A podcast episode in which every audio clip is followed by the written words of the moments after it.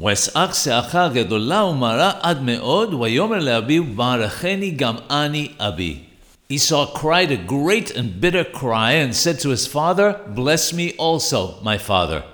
It says in the Bre Mordechai that it seems very strange that when Esau, Esau found out that his brother Jacob, Yaakov Abinu alav shalom, had taken the blessing from him, that he cried out and wanted to be blessed.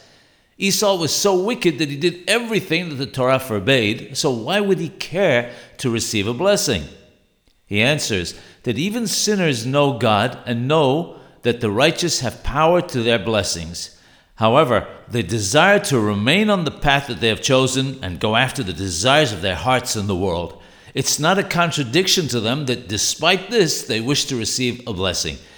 He equates this to those who drive on Shabbat. They know well that it's a Torah prohibition to do so. Nevertheless, they'll carry with them a chamea, an amulet, which contains a holy blessing of protection.